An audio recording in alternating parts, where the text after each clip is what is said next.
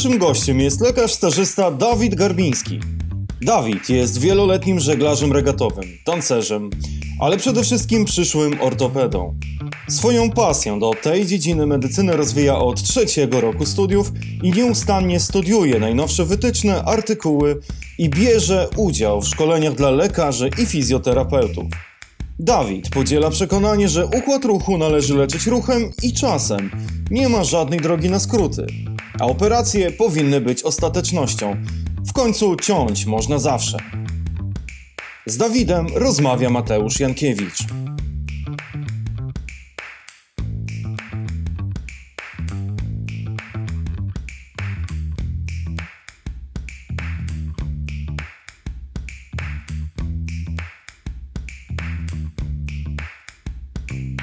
Witaj Dawidzie, obaj jesteśmy po dyżurze, choć ja jako student, a ty już jako lekarz. Cześć Mateusz, tak, jak najbardziej udało mi się jakimś cudem wrócić do, do domu, chociaż powiem Ci, że codziennie zderzam się z myślą, że a jednak komuś z naszej załogi na, e, na piętrze może wyjść dodatni, dodatni wynik wirusa i wtedy mhm. razem solidarnie wszyscy zostajemy w szpitalu.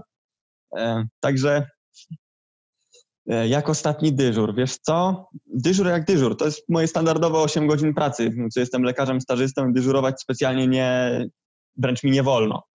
Mm, jak zawsze, wiesz co, dzień jak co dzień, coraz więcej nowych przypadków, e, coraz więcej testujemy naszych kolegów. No niestety mieliśmy niemiłą sytuację z zakażeniem wewnątrz szpitala, wyleciało bardzo dużo mhm. lekarzy i personelu, natomiast radzimy sobie, próbujemy, każdy ma środki ochrony, każdy nosi maski, więc staramy się z tym jakoś, jakoś działać. Od pół roku pracujesz jako lekarz, prowadzisz swoich pacjentów, choć pod ścisłym nadzorem przełożonych. Zacznijmy więc przewrotnie. Czy staż podyplomowy w medycynie to dobry pomysł? Hmm, to jest bardzo dobre pytanie. Pozwól tylko, że nieco zmienię jego, jego brzmienie. Nie tyle staż podyplomowy, co obowiązkowy staż podyplomowy. Mhm. I co, co jest tutaj ważne? Zobacz, że wielu z nas, sam jesteś na medycynie też masz podobne myśli. Część z nas już wie pod koniec studiów, co chciałoby robić. Czy ktoś chciałby być zabiegowcem, chirurgiem, ortopedą, neurochirurgiem. Chciałby po prostu kroić. Są też ludzie, którzy decydują się na karierę typowo za biurkiem, czyli internista, lekarz rodzinny, czasem psychiatra, tu nie oceniam. Więc dla osób, które są zdecydowane, taki rok jest rokiem w plecy ani nie podejmiesz specjalizacji, ani nie możesz się kształcić na kursach dla rezydentów. Także jest to o tyle mm, problematyczne, że jesteś o rok do tyłu. Natomiast dla ludzi, którzy nie są przekonani co do tego, co chcą robić, jak najbardziej uważam, że jest to, jest to pomysł trafiony. Przez te 12, właściwie 13 miesięcy e, przejdziesz przez najróżniejsze oddziały. To będą i oddziały z małymi dzieciakami, z młodymi osobami, ze starszymi. E, to będą zarówno oddziały zabiegowe, jak i niezabiegowe, więc myślę, że każdy znajdzie wtedy coś, coś dla siebie i będzie mógł się ostatecznie przekonać. Drugą, myślę, zaletą takiego stażu jest to, że jeżeli wybierasz się na staż do szpitala, w którym koniec końców chcesz pracować, jesteś w stanie wyrobić sobie po prostu dobrą opinię. I wtedy jest ci łatwiej się dostać na, na miejsce specjalizacyjne. Ale Dawidzie, czy nie jest trochę tak, że rozpoczynając pracę jako lekarz po samych studiach, doświadczenie w medycynie przeważnie jest e, niewielkie, natomiast jako lekarz trzeba zarówno rozumieć internę, chirurgię, elementy ortopedii, niezależnie od specjalizacji, którą później wybierzemy. Mm, to, o czym mówisz, jest bardzo ważne, szczególnie teraz w kontekście pracy na izbie przyjęć, szczególnie teraz, kiedy e, przyjeżdżają pacjenci z podejrzeniami e, wirusa i tak naprawdę do każdego pacjenta schodzi lekarz zakaźnik, więc ten lekarz musi być świadomy i chorób kardiologicznych, i chorób płuc, musi być świadom tego, że gorączki mogą być z najróżniejszych chirurgicznych przyczyn, łącznie z tym, że mogą ci przysłać pacjenta z zapaleniem wyrostka, który ma gorączkę, oczywiście. Może mieć kaszel, może mieć duszności, może się źle czuć. Natomiast on nie ma wirusa, on po prostu ma zapalony wyrostek, więc tak, doświadczenie, o którym mówisz, jest bardzo, bardzo, bardzo ważne. Tym bardziej, że nie przyjeżdża jeden konkretny przypadek, tylko najczęściej są choroby towarzyszące. Nie ma jednej pojedynczej choroby. Większość ludzi ma inne. No oczywiście, no tak jak mówimy, nie ma ludzi zdrowych, są tylko ludzie, ludzie niezdiagnozowani, tak? Jest to, jest to dość powszechny fakt. Także trzeba zwracać uwagę na, na całokształt, nie patrzeć na, na jedno rozpoznanie, na jedną diagnozę, tylko patrzeć na pacjenta w całości. Dawidzie, ja, ja może trochę ciebie przekornie tutaj e, ćwiczę, natomiast ja jestem jeszcze studentem. Jako studenci również prowadzimy pacjentów. Czym różni się prowadzenie takich pacjentów już jako lekarz? Widzisz, przede wszystkim różni się tym, że ty nie masz pieczątki. Ja mam swoją pieczątkę. No, sorry, musiałem.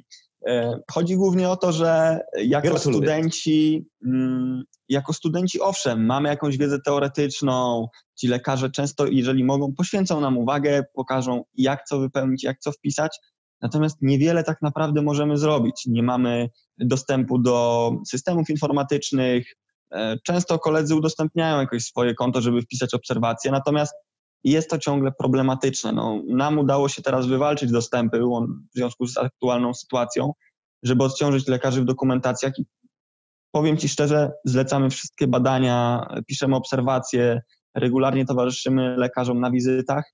E, czy jako student mógłbyś robić to samo? Najprawdopodobniej tak. Kwestią jest tylko to, żeby ktoś poświęcił Ci czas i Cię tego nauczył. W momencie, w którym mhm. Twoje zajęcia trwają od godziny 8 do godziny 11, tak. E, z przerwą na kawę, gdzie jeszcze lekarz ma powiedzmy do godziny 9.30 e, raport albo odprawę, gdzie siedzisz i tak naprawdę nic nie robisz, przychodzisz na zajęcia przez miesiąc, może po pierwszych dwóch tygodniach zorientujesz się, jak są pacjenci. Właściwie przez okres bloku nie zorientujesz się, co się na oddziale dzieje, e, jakie tak naprawdę zleca się rutynowe badania, na co się zwraca uwagę przy obserwacjach. To jest problem. Podobny problem mamy też na stażu, gdzie jesteśmy zbyt krótko, żeby zaznajomić się tak naprawdę z charakterystyką pracy oddziału. Mhm. Że to jest taka dla mnie podstawowa różnica. A czy też jest tak, że jako student na koniec tygodnia najczęściej piszesz jedną epikryzę, natomiast e, w codziennej pracy piszesz tych epikryz po pięć na dzień? Mm, wiesz co, tu cofnę się do twojego pierwszego pytania odnośnie mojego stażu. Ja prawdziwy staż miałem właściwie do grudnia zeszłego roku. W związku -hmm. z tym, że jest nas bardzo dużo studentów, e, ciężko jest łapać miejsca stażowe w szpitalach, no, przynajmniej taka jest sytuacja w Szczecinie, E, kończyło się na tym, że po prostu robiliśmy zmiany w ciągu dnia, tak? Pierwsza mhm. e, tura osób przychodziła na ósmą, druga na dwunastą i właściwie ci z rana mieli tylko robotę, ci na drugiej zmianie już praktycznie mogli, wiemy co mogli, niewiele mogli. Mhm. E, Mateusz, kwestia jest taka, mm, że możemy stwierdzić, że stażyści i młodsi rezydenci są bardzo dobrze płatną sekretarką medyczną i takie określenie niestety funkcjonuje wśród starszych kolegów. Jesteśmy Czyli jeżeli świadomi. ja pracuję jako sekretarka medyczna, załóżmy, tak. to w zasadzie wykonuję twoją pracę, tylko nie mam tej pieczątki. Mm, tak, dokładnie. Nie masz pieczątki, nie masz też odpowiedzialności, bo przypomnę tylko krótko, mhm. że lekarz stażysta podbijając się w szpitalu, w którym pracuje, ma e, pełne prawo wykonywania zawodu, więc odpowiada za to, co podbije. Mm, no ma to swoje implikacje. Na szczęście jesteśmy kontrolowani przez naszych, przez naszych kolegów. Też doradza nam się, aby gdzie się da, to się nie podbijać, to podbije się dla nas ktoś starszy, kto to przejrzy po prostu, żeby wiesz, po prostu w przypadku jakiejś sprawy e, pacjenci, wiadomo, coraz częściej sięgają po instytucje prawników i prokuratury, mhm. żebyśmy nie mieli z tym problemu. Mhm. już na starcie. E, wracając do Twojego stwierdzenia, że student pisze jedną epikryzę na zaliczenie, a jak to wygląda u nas? W porywach. Mm, w pory, jedną w porywach, tak. tak. E, wiesz co, ciężko jest mi się, jest mi się wypowiadać. No, moje pierwsze staże były na, na chirurgii, gdzie właściwie e, to rezydenci i specjaliści zajmowali się wypisami. Natomiast e, owszem, zdarzyło się na mm, klinikach z ginekologii, na, na storach zdarzały się odpiski. Jest tego trochę. No, tych pacjentów trochę jest. E, naturalnie oceniamy sobie życie, używamy szablonów, e, używamy e, stałych sformułowań, które, które nam odpowiadają w danym przypadku. Mm, takich epikryz najwięcej było z 5-6 dziennie. Oczywiście, jeżeli mówimy o pełnych epikryzach, jeżeli mówimy o odmowach, o odpiskach pacjentów czy z SOR-u, czy z izby przyjęć, jest ich dużo, dużo więcej, szczególnie teraz, kiedy robimy takie odpiski dla pacjentów e, z podejrzeniem COVID, których po prostu przeprowadzamy u nich diagnostykę mm, ona się okazuje negatywna, więc nie mamy podstaw do przyjęcia ich do szpitala, musimy ich po prostu odpisać. Więc tego mamy Rozumiem. po 30-40 dziennie. Mhm. Powiedz mi, pamiętasz jak rozpoczynałeś staż? Mój pierwszy dzień to była odprawa na chirurgii, godzina 7.15. E, klasycznie się spóźniliśmy. E, Dlaczego widok... mnie to nie dziwi? Spokojnie. E, widok po prostu pełnej sali nagle chirurgów, jest ich naprawdę dużo u nas w szpitalu na Arkońskiej. Dwóch zastępców ordynatorów, specjaliści, bardzo dużo rezydentów, my stażyści i właściwie cały, cały pełny pokój lekarzy. No, było trochę jak zderzenie z nową rzeczywistością. Okazało się też, że od, od nas, od stażystów, zależy funkcjonowanie chirurgicznej izby przyjęć, więc każdy planowy pacjent właściwie był obejrzany przez stażystę, zanim trafił na oddział. Także potrafiliśmy robić tych przyjęć po, po 15-20 dziennie i tak powiem Ci, że rzeczywiście tych 5-6 tygodni potrafiło na tym zejść. Jak różni się ta wiedza zdobywana podczas stażu z tą studencką? Gdzie jest ta różnica? Trzeba powiedzieć wprost, że E, między wiedzą, jaką ma student i wiedzą, jaką ma stażysta lub prezydent, mm, dużej różnicy może nie być. Uczymy się z tych samych książek, odwiedzamy te same seminaria. Jeżeli ktoś jest bardziej zainteresowany, odwiedza te same kursy. Natomiast różnica jest w użyciu tej wiedzy. Mm, zupełnie inaczej kojarzyć fakty będzie student, e, inaczej już będzie stażysta, a rezydent jeszcze zupełnie inaczej będzie patrzył na Mhm. na pacjenta. Zobacz, że student zbiera bardzo szczegółową historię, łącznie do czwartego pokolenia w jedną i drugą stronę, tak. ulubione kwiatki, tak. zwierzątko. Tak. Natomiast e, stażysta zaczyna już czuć, że nie mam na to czasu, że muszę zwrócić uwagę na najważniejsze rzeczy, wykluczyć zagrożenie życia, muszę zająć się tym pacjentem od tej najbardziej, e, od tej najważniejszej strony tak, od tej strony, która może mu najbardziej zagrażać, czyli wszystkie stany zagrożenia życia, stany ostre, e, czy to zawał, czy to pęknięty tętniak, szczególnie na, na izbie przyjęć. Natomiast rezydent patrzy na to jeszcze inaczej. Rezydent patrzy na to, czy ten pacjent w ogóle powinien być przez niego badany, czy to jest pacjent, który został dobrze skierowany, czy to jest pacjent, któremu on w jakikolwiek sposób może pomóc. Wiemy, jak jest w polskich szpitalach. W kontekście systemowym, niestety, tak? Tak, dokładnie. W systemie działa, psychologia jest wręcz wszechobecna, tak? Niejednokrotnie zdarzają się telefony na konsultacje, po których druga strona mówi: Dobrze, to zobaczymy, czy tego pacjenta przyślemy, czy nie. Po czym przyjeżdża nagle karetka dwie godziny później z pacjentem. Transport mówi, że przecież było uzgodnione z doktorem XY, mhm. po czym robisz wielkie oczy, że no przepraszam, ale doktor XY siedział ze mną cały czas i żadnego takiego pacjenta nie przyjął i przyjmujemy tych pacjentów mhm. po prostu na, na SOR i musimy decydować, co z nimi robimy i robi nam się coraz większy tłok, więc niestety system w kontekście y, ułatwiania sprawy w ogóle nie działa. Mhm.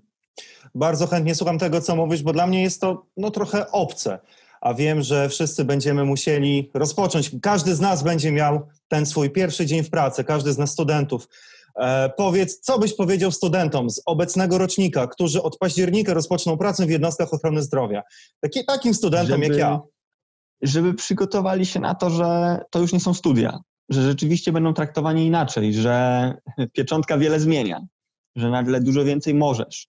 Kwestia jest po prostu taka, że dalej pracujesz pod nadzorem czyli dalej konsultujesz się ze starszym kolegą. To jest też o tyle dobre, że jeżeli ktoś widzi, że dobrze pracujesz, to pozwoli ci na więcej. Jeżeli zauważy, że nie robisz rażących błędów, czy da ci pisać zlecenia, obserwacje, może jakiś wypis, on na pewno go sprawdzi, natomiast ty już się możesz powoli wdrożyć w to, jak będziesz pracował w przyszłości. I to jest, y, to jest uważam budujące. E, Wszyscy też wiemy, jak właściwie wygląda staż w polskich realiach. Mam mhm. nadzieję, że żadni koordynatorzy nas nie oglądają. E, wiemy, A może warto, żeby nas obejrzeli? Wiesz, wiemy od której do której tak naprawdę pracuje stażysta. E, owszem, są oddziały, tak jak nasza chirurgia, na której potrafiliśmy zostać do godziny 17, e, mhm. asystując przy przeszczepach nerek oczywiście. Natomiast generalnie dla stażysty praca kończy się o godzinie 12-13 i później do 15 jest kwestia patrzenia w sufit, bo tej pracy po prostu nie ma. Tak, obserwacje są zrobione, zlecenia są zrobione, lekarze są zakopani w jakichś starych historiach, ewentualnie są konsultacje. No i też Bardzo nie mają czasu zająć się stażystami, tak? Tak, oczywiście, ja doskonale rozumiem. Mhm. Tak, oczywiście, ich doskonale w ten sposób No rozumiem. bo dodajmy, że kierownik, specja- kierownik na stażu tak naprawdę nie dostaje jakiejś specjalnej pensji za to, że, że dostaje stażystę pod swoją opieką, tak? Nie, nie sądzę, nie sądzę. No, więc tak naprawdę jest to praca pro bono. Mm, To, tak, trzeba to, tak trzeba to nazwać. Od połowy lutego cała ochrona zdrowia, jak zresztą reszta kraju, przeszła metamorfozę związaną z wprowadzeniem zasad zapobiegawczych epidemii koronawirusa z Wuhan. Jak to wpłynęło na sytuację stażystów? Mm, Trzeba sobie powiedzieć wprost, że nikt tak naprawdę nie był gotowy na wszystkie te przemiany, które, do których doszło. No mój, e, mój pech, a zarazem szczęście, trzeba to, trzeba to tak nazwać, jest taki, że jestem zatrudniony w szpitalu, który stał się szpitalem jednoimiennym. Mhm. E, To znaczy, że nie możemy narzekać na brak środków, nie możemy narzekać na brak wsparcia e, wręcz całego społeczeństwa. Naprawdę, naprawdę czujemy, że, że są tam dla nas, że rzeczywiście nas wspierają, czy to jedzeniowo, czy sprzętowo. Jesteśmy im za to naprawdę wdzięczni. Natomiast sama kwestia stażystów to jest dramat. E, Dramat polega na tym, że nagle spadły wszystkie możliwe staże zewnętrzne, że e, o ile nie jest, jesteś stażystą w szpitalu, który ma wszystkie możliwe oddziały, czy jesteś dużą kliniką, to nagle nie masz gdzie realizować stażu. Który trzeba zaliczyć. Tak, oczywiście, trzeba go koniec y, końców zaliczyć. E, Problem jest taki, że po prostu nie chcą nas przyjmować. Ja ich doskonale rozumiem. Zagrożenie epidemiologiczne e, ciągle istnieje. Mm, Żeby chronić swój interes jako stażysty, e, złożyłem razem z moim, e, z moim kolegą z dwójki stażowej podania do e, profesora Parczewskiego, który zawiaduje razem z panią mm, doktor Nici- Niścigorską-Olsen oddziałem obserwacyjno-zakaźnym u nas w Szczecinie, w szpitalu jednoimiennym, o przyjęcie nas na zasadach określonych w ustawie, bo z tej nowej nowelizacji. Jako, że ministerstwo obiecało, że będzie taką pracę zaliczało w poczet stażu, łapiemy się wszystkiego, tak? Część moich kolegów została teraz na lodzie i właściwie owszem, mają płaconą pensję, głodować nie będą, ale termin zakończenia ich stażu niestety e, jest w tej chwili nie do określenia. Czyli możliwe jest tak, że ten termin ukończenia stażu pokryje się, e, wykroczy poza, poza tymczasowe prawo wykonywania zawodu, które, które teraz e, otrzymaliście jako lekarze stażyści? Czy to jest tak, prawo wykonywania zawodu w celu wykonywania stażu podyplomowego, ponieważ tak ono jest wbite w książeczkę, mm, w książeczkę lekarską, obowiązuje tak długo, jak obowiązuje twój staż. To znaczy, że e, to niepełne prawo wykonywania zawodu masz tak długo, aż nie zaliczysz stażu. To jednak wstrzymuje rozpoczęcie specjalizacji.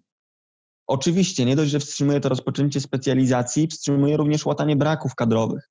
Zobacz, że część naszych kolegów decyduje się w pierwszej kolejności na pracę w nocnej i świątecznej opiece, e, w POZ-cie, bo to są z jednej strony intratne kontrakty, a z drugiej strony człowiek daje sobie czas, żeby poukładać sobie najważniejsze sprawy w życiu, a to kwestie mieszkania, jakąś kwestię związku. E, Dzięki temu, że pracujesz w POZ-cie, nie masz presji, że już musisz się uczyć jako, specjali- jako, jako specjalizant. Niestety sporą część czasu poświęcasz i na dyżurowanie. Przypominam, że w POZ najczęściej pracujesz w określonych godzinach. Jeżeli chcesz dyżurować, owszem, w NPL-u możesz, ale nie musisz. Mhm. Mm, Jako rezydent masz też dużo więcej obowiązków, dużo więcej kosztuje cię pracy. W POZ jest godzina 15, najczęściej zamykasz drzwi i nic cię nie interesuje. Mhm. Także będzie to miało też wpływ na rozdanie specjalizacji. Zobacz, że mówimy, że są w Polsce dwa okresy rozdawania specjalizacji, na jesień, zimę i wiosnę, lato, tak? Mhm. E, To związane z e, egzaminem LEK. Natomiast jak sytuacja będzie wyglądała teraz, bardzo ciężko jest to powiedzieć.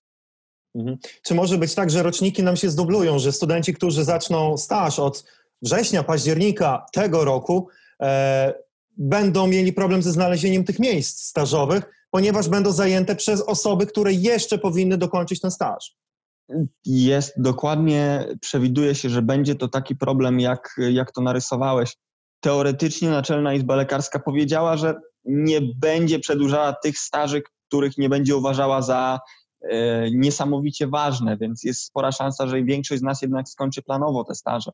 E, Jak to jednak będzie, jak będzie z miejscami, bardzo trudno jest mi to w tej chwili powiedzieć. Czy Dawidzie słyszałeś o tym, że ma pojawić się baza do leku, z czego 70% pytań na leku ma pochodzić z tej właśnie bazy stworzonej e, ogólnopolsko? E, skomentujesz to jakoś? Mm, wiesz co, generalnie nie jestem zwolennikiem testów. Dla mnie testy trzeba umieć rozwiązywać, to jest po pierwsze, i wcale nie świadczy to o posiadaniu lub nieposiadaniu wiedzy. Niejednokrotnie podczas studiów sam się pewnie też spotkałeś z tym, że przerabiało się giełdę, uczyło się odpowiedzi teoretycznie na pamięć, pamięć fotograficzna się przydawała, widziałeś później te same odpowiedzi na już egzaminie mm, i nagle potrafiłeś nie mieć specjalnej wiedzy z zakresu, a umiałeś odpowiedzieć na pytanie. W momencie, w którym lekarski egzamin końcowy jest testem, e, do którego miałaby być baza, powiem szczerze, widziałbym to raczej jako coś, jako coś dobrego. Skoro już to ma być test, niech mhm. będzie do niego baza, ponieważ zawsze są kontrowersje wokół pytań. Chodzi mi o to, że jeżeli rozwiązujesz bazę ucząc się, to znaczy, że sprawdzasz każde pytanie, e, kwestionujesz odpowiedzi, zastanawiasz się, dlaczego jest taka, a nie inna, koniec końców się nauczysz. A później fakt pamięci fotograficznej tylko się przyda mhm. do, do właściwego egzaminu. Minusem jest to, że jeżeli ktoś rzeczywiście wryje na pamięć pytania, może mieć taki sam wynik jak ty albo lepszy i koniec końców przeskoczy cię w wyścigu o, o wymarzoną specjalizację i miejsce rezydenckie. Ale też wiemy, że pytania na egzamin układa się z konkretnych źródeł, a bardzo często jest tak, że jedno źródło mówi, e, bazuje na jednych zaleceniach, inne źródło bazuje na innych zaleceniach i tak naprawdę sukces egzaminacyjny polega na tym, które źródło przeczytałeś. Czy przeczytałeś te same źródło, które przeczytał egzaminujący. Zgadza się, dlatego zawsze mamy prawo odwoływać się do pytań w trakcie egzaminu i tylko w trakcie egzaminu e, jesteśmy w stanie zgłaszać e, błędy. Nie wiem, jak to wygląda po egzaminie, natomiast w trakcie egzaminu jak najbardziej mamy prawo zgłaszać poprawki. A czy ty w sesji ostatniej przystępowałeś do leku? Tak, oczywiście. W sesji jesienno-zimowej przystępowałem do leku. Udało mi się go zdać z pozytywnym wynikiem i na tym się zatrzymałem. Jak byś ocenił trudność pytań? Tak zupełnie między nami. Co? Zupełnie między nami. Nie powinienem na pewno iść na psychiatrię i pediatrię. E, o ile pytania z e, epidemiologii czy z prawa medycznego najczęściej się powtarzają, dotyczą szeroko stosowanych pojęć jak zapadalność, zachorowalność, to jest coś, czego jesteś w stanie się nauczyć i czego w którymś momencie użyjesz, czy pisząc pracę doktorską, czy po prostu przeglądając wyniki badań, więc to nie przysparzało problemów. Natomiast pytania o konkretne zastosowania czy efekty niepożądane leków, które nie są charakterystyczne i to jest bardzo ważne, ponieważ jeżeli jest pytanie o lek charakterystyczny, który ma charakterystyczne działanie i działanie niepożądane, jasne, jesteś w stanie się tego nauczyć. W momencie, w którym pada pytanie o lek, którego używa się w bardzo rzadkim schorzeniu i pytanie jest o jego średnio charakterystyczny efekt uboczny, jesteś w stanie odpowiedzieć z 25% skutecznością. Także uważam, że test nie należał do najtrudniejszych, natomiast kwestia po prostu tego, że jest to test, e, a jak już mówiłem, za testami specjalnie nie przepadam, wolę egzaminy ustne. A cóż mogę Ci powiedzieć? Ja robiłem pytania z jesieni i nie, nie podzielam Twojego optymizmu, jeżeli chodzi o trudność pytań. Ale wszystko jeszcze przede mną. Ja dopiero we wrześniu podchodzę, 19 września konkretnie. Siedzisz ostatnio sporo w domu, kwarantanna tobie wydaje się służy. Zacząłeś prowadzić bloga ortopedycznego o nośnej nazwie Orto David. Hmm, czy siedzę sporo w domu? Wiesz co, do momentu, kiedy nie, nie zdecydowałem się na przeniesienie do oddziału obserwacyjno-zakaźnego, rzeczywiście wprowadzono nam dyżury studenckie i mm, chodziliśmy do tego szpitala raz na dwa dni, wyrabiając rzeczywiście te 12 godzin, mając równoważny czas pracy. E, ale tak, czasu w domu było trochę więcej. E, w związku z moim zainteresowaniem tańcem, e, czy, czy ostatnio futbolem amerykańskim, poruszyłem dosyć mocno temat fizjoterapii, ortopedii, tego jak ludzie na to patrzą. W końcu z jednej strony futbol wiadomo jest sportem kontaktowym i wysoce kontuzyjnym, z drugiej strony taniec tak naprawdę jest jak kwestii futbol. kontuzji może nie jest jak futbol, ale, ale amerykański czy piłka nożna? Mm, ty... Zależy, czy jest... czy nie.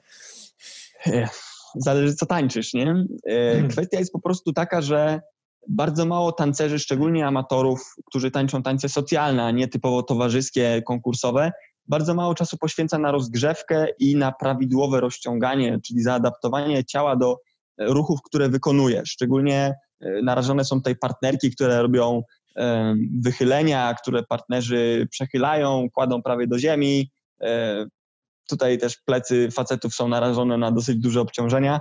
Ludzie nie zwracają na to uwagi, idą na zajęcia kursu tańca, które trwają godzinę i na rozgrzewkę poświęcają może 5-10 minut, a później normalnie działają. Zresztą... W przypadku takiego tancerza jak ty, u mnie to jest najczęściej po prostu podeptanie mojej partnerki, także jako tancerz się nie no, polecam.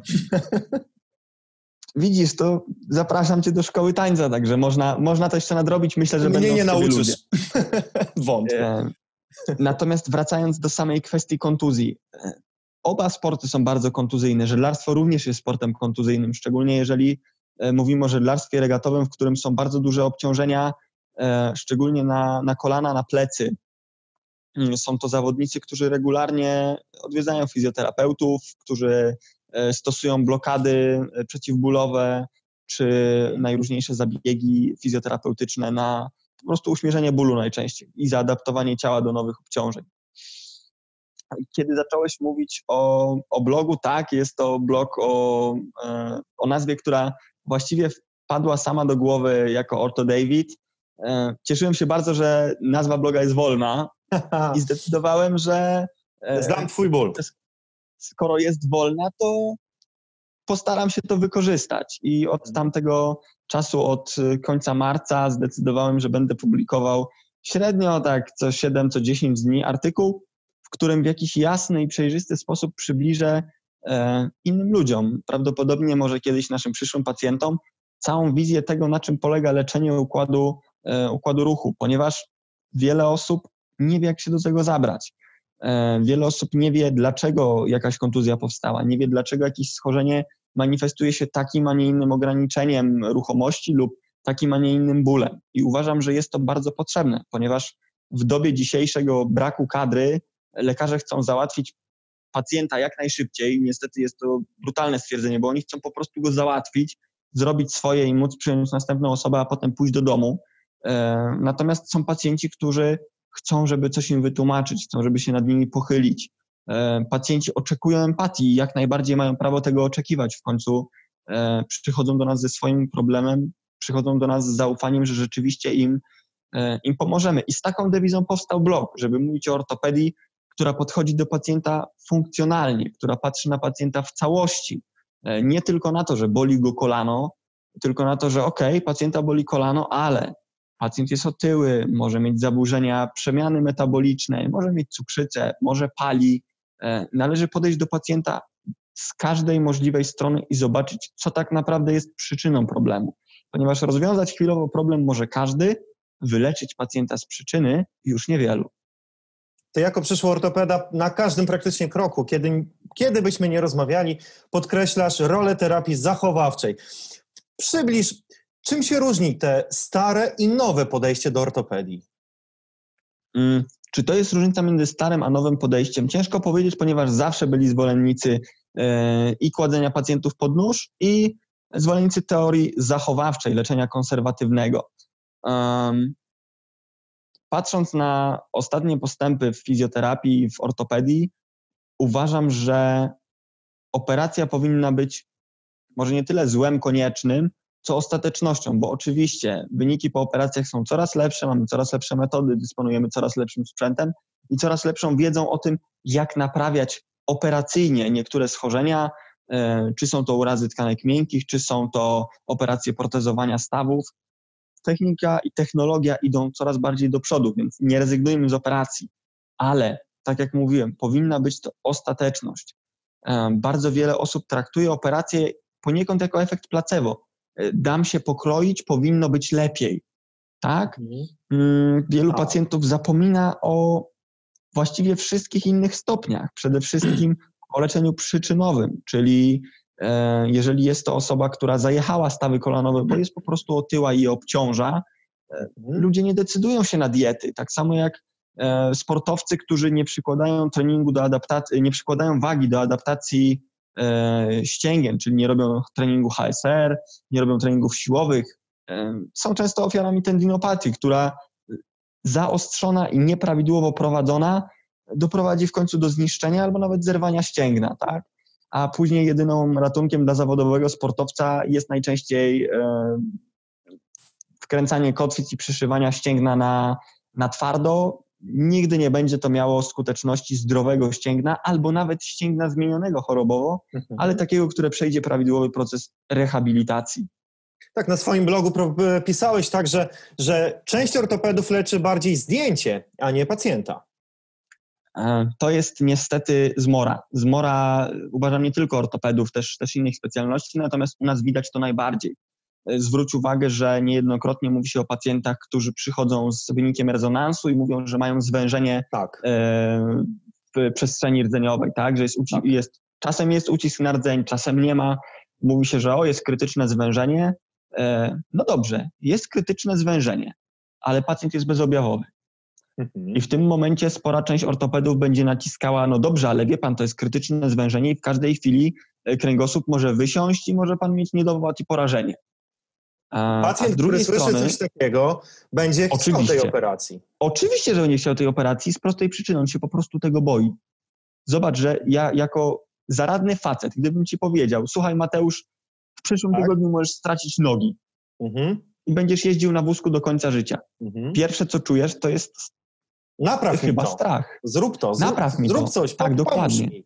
Tak. Dokładnie. Pomóż mi. A przez to, że to ja jestem osobą, która proponuje ci pomoc, to zgodzisz się na to, bo sam nie wiesz, co możesz z tym zrobić. Tak I tu wychodzi kolejna rzecz, e, że pacjenci niestety, e, niestety, niestety, owszem, polegają na nas i nie mówię, że każdy pacjent powinien być wyedukowany, a na pewno nie przez wujka Google, tylko powinien hmm. zasięgać rady w fachowych, popartych e, naukowo źródłach. Staram się na blogu rzeczywiście zawsze dać piśmiennictwo, i rozszerzyć wiedzę pacjenta, jeżeli ma na to ochotę. Mm, wracając do swojego pacjenta, jeżeli ortopeda powie mu, to trzeba zoperować, bo będzie źle, mhm. najczęściej pacjent się na to godzi. Tak, oczywiście tłumaczy się, że operacja też może przynieść niepożądane skutki i mieć skutki uboczne, natomiast pacjenci się na to decydują. E, bardzo rzadko taki ortopeda postara się wypróbować z pacjentem inne metody. To znaczy, że bardzo rzadko zostanie taki pacjent wysłany do fizjoterapeuty, który ułoży mu program ćwiczeń, który zbada go od strony funkcjonalnej. Czyli wracamy do kwestii, pacjent jest bezobjawowy. Tak, pacjent jest bezobjawowy. E, urazy, urazy kręgosłupa, schorzenia kręgosłupa to są najczęściej zmiany zwyrodnieniowe. Zmiany zwyrodnieniowe są związane najczęściej z wagą, z nieprawidłową sylwetką, nieprawidłowym wzorcem ruchu. To wszystko jest w stanie naprawić fizjoterapeuta. I niestety mhm. bardzo rzadko jako lekarze korzystamy z ich wsparcia, a są to ludzie o niesamowitej wiedzy. Mhm. I trochę się bagatelizuje też e, zbawienny czasami wpływ fizjoterapii na, na, na zdrowie. Mm, oczywiście, bardzo często uważa się, że e, jestem lekarzem, wiem lepiej. Natomiast w momencie, w którym zacząłem się szkolić razem z fizjoterapeutami przed rozpoczęciem pisania bloga, zauważyłem, że mają, to, mają oni zupełnie inne podejście do pacjenta, zupełnie inaczej go badają, zupełnie inaczej podchodzą do jego schorzeń, do tego, jak pacjent mówi, inaczej podchodzą do wywiadu. Badanie fizykalne w wykonaniu fizjoterapeuta, w wykonaniu ortopedy również jest znacząco różne. Czyli twój no. Dream Team to jest lekarz plus fizjoterapeuta. Oczywiście. Uważam, że jeżeli ktoś chce zająć się leczeniem E, schorzeń narządu ruchu powinien mieć wspaniałego fizjoterapeutę, z którym współpracuje i któremu ufa, mm, który tak naprawdę o wzorcach ruchowych, o terapii ruchem wie dużo lepiej niż sam ortopeda. Mhm. Domo ortopeda się nie rozdzieli. Musi umieć leczyć operacyjnie, musi umieć e, przyjmować pacjentów w poradniach, musi, uczyć, musi umieć też leczyć zachowawczo, natomiast nie oczekujmy, że ortopedzi będą robić kursy hmm, chociażby według Maitlanda czy, czy jakiejkolwiek innej terapii manualnej lub, e, lub manipulacji kręgosłupem, bo po prostu nie ma na to czasu. Nie oszukujmy się, ortopeda nie będzie e, złotą rączką. Fajnie, jeżeli jest, fajnie, jeżeli ma chociaż samo pojęcie. Uważam, że dobrze jest wiedzieć o tym, co, co można zaproponować pacjentowi, ponieważ inaczej wygląda rozmowa typu wie pan, ma pan krytyczne zwężenie kręgosłupa, musimy to zoperować, a inaczej wygląda rozmowa typu e, proszę pana, w wynikach badań i owszem, jest zwężenie kręgosłupa na poziomie iluś tam procent, pan jest na, na ten moment bezobjawowy.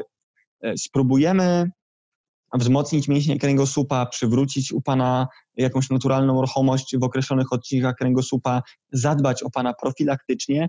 Jeżeli doszłoby do poprawy, super. Jeżeli doszłoby do pogorszenia, wtedy będziemy próbować działać coś bardziej.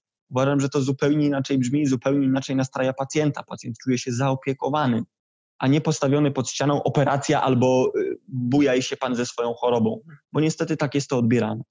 Bardzo często też pacjenci przychodzą, bo boli. Ortopedia jest blisko związana z terapią bólu. E, planujesz rozpocząć prowadzenie podcastu o leczeniu bólu. Dlaczego Twoim zdaniem jest to temat tak istotny? Dlaczego o tym trzeba mówić więcej? Mm, generalnie ból jako objaw jest bardzo niespecyficzny. Sam jako student jesteś tego świadom, że większość pacjentów powie, że coś ich boli. E, tak. Trzeba zrozumieć, jakie są rodzaje bólu, skąd ten ból się w ogóle bierze, e, dlaczego boli w taki, a nie inny sposób, a to ból jest miejscowy, punktowy, tu kuje, tu promieniuje. E, trzeba wiedzieć, skąd to się bierze, dlaczego ten ból w ogóle w danym miejscu powstaje.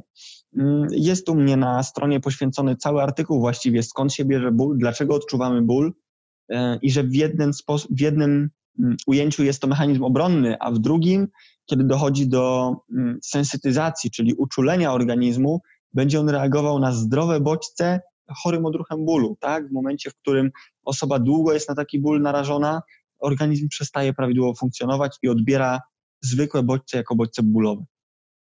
Zapraszam serdecznie na przejrzystą dawkę wiedzy o ortopedii.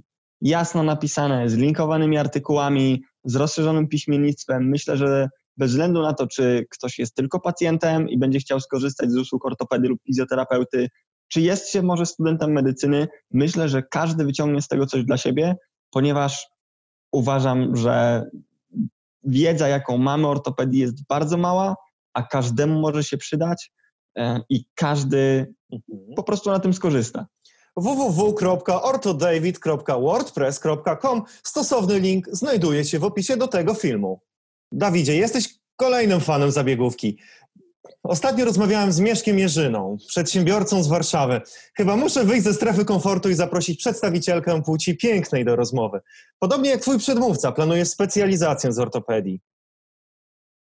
Hmm, tak jak już mówiliśmy, owszem, fanem zabiegówki jestem, jakichś hardkorowych operacji, czy wymiany protez, czy artroskopii oczywiście, natomiast uważam, że powinno się ich unikać tak długo jak można. Mm, przez moje bliskie związanie z ruchem, ze sportem, z tańcem, czy to żeglarstwo, czy futbol, czy, czy właśnie taniec, e, niejednokrotnie znajomi mówili, a ty jesteś medyk, to powinieneś robić ortopedię, zobacz ilu będzie pacjentów. Mhm. E, bardzo długo byłem zafascynowany chirurgią rekonstrukcyjną i chirurgią ręki, czyli takim typowym siedzącym zajęciem, w którym nie wysiądą mi plecy. Mm, natomiast im dłużej trwało moje zainteresowanie sportem i ruchem, im dłużej wchodziłem w taniec i zacząłem widzieć e, mhm. taniec jako fizykę w ciele, po prostu jako przyklejone wektory do określonych części ciała, mhm. tym bardziej zacząłem podziwiać fizjoterapeutów i tym bardziej e, widziałem, jaki jest potencjał w ortopedii, takiej lekarskiej ortopedii, żeby tłumaczyć pacjentom, co się dzieje w ich ciele. Bo zupełnie inaczej, na przykładzie tańca, kursanci zupełnie inaczej podchodzili do tłumaczenia jeżeli mówiło im się, co się dzieje i byli świadomi tego, co się dzieje, a nie pokazywanie im kilku ruchów na krzyż i proszenie o powtórzenie. No nie będę ukrywał, że znamy się już kilka ładnych lat. Było to w IFMS Poland. Pamiętam, jak rzeczy potrzebne na wczoraj robiłeś na przedwczoraj. No marketingowiec idealny. No czy marketingowiec idealny? Od tamtego czasu udało mi się nabrać bardzo, bardzo dużo pokory i opanowania. Natomiast smykałka do sprzedaży i do kontaktów e, z ludźmi nigdy nie zniknęła. Dzięki temu e, zdecydowałem się na taką formę bloga, w której odnoszę się do swoich czytelników. Dzięki temu mam bardzo dobry kontakt ze współpracownikami na stażu. E, dzięki temu też, jakby nie patrzeć, udaje mi się ułożyć moją przyszłość w taki, a nie inny sposób. A to załatwiając przyszły kontrakt na pracę w Niemczech, a to załatwiając E, niezliczone ilości materiałów od fizjoterapeutów. trzeba wiedzieć, jak z ludźmi rozmawiać, żeby po prostu cię lubili. A kiedy już cię lubią, wszystko nagle staje się łatwiejsze. Czyli jesteś lekarzem, marketingowcem i tańcerzem. Tańczysz jeszcze, pamiętam, że trenowałeś baciatę, uczyłeś baciaty. Obecnie, no, szczeg szczególnie w czasach, yy, taniec w czasach zarazy jest bardzo trudnym, bardzo trudnym tematem. Spora część naszych znajomych przeniosła się na platformy online. Co do pytania, czy tańczę, raczej już mniej, yy, nawet muszę przyznać, że zdecydowanie mniej.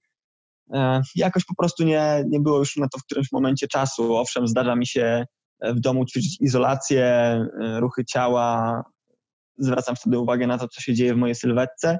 Natomiast taniec jako taki, czy na imprezach socjalowych, czy na zajęciach, jest raczej rzadkością dzisiaj. Tak, za, nie lubiłem z tobą wychodzić, bo zawsze zgarniałeś całą uwagę na parkiecie. O, czy ja zgarniałem uwagę? Starałem się, żeby moja partnerka była w centrum uwagi i najczęściej się udawało. Moją uwagę miałeś na pewno. Ale tak to jest, jak ma się kumple tancerza. Dawid, dziękuję Tobie za rozmowę. To był Dawid Garbiński, lekarz stażysta, przyszły ortopeda i bloger. Bardzo dziękuję Mateuszu, życzę Ci wszystkiego dobrego. A Was, drodzy widzowie, zapraszam do pacjenta tego czerwonego guzika pod filmem, żeby nie przegapić następnego materiału i rozejrzenia się po kanale Medykacji.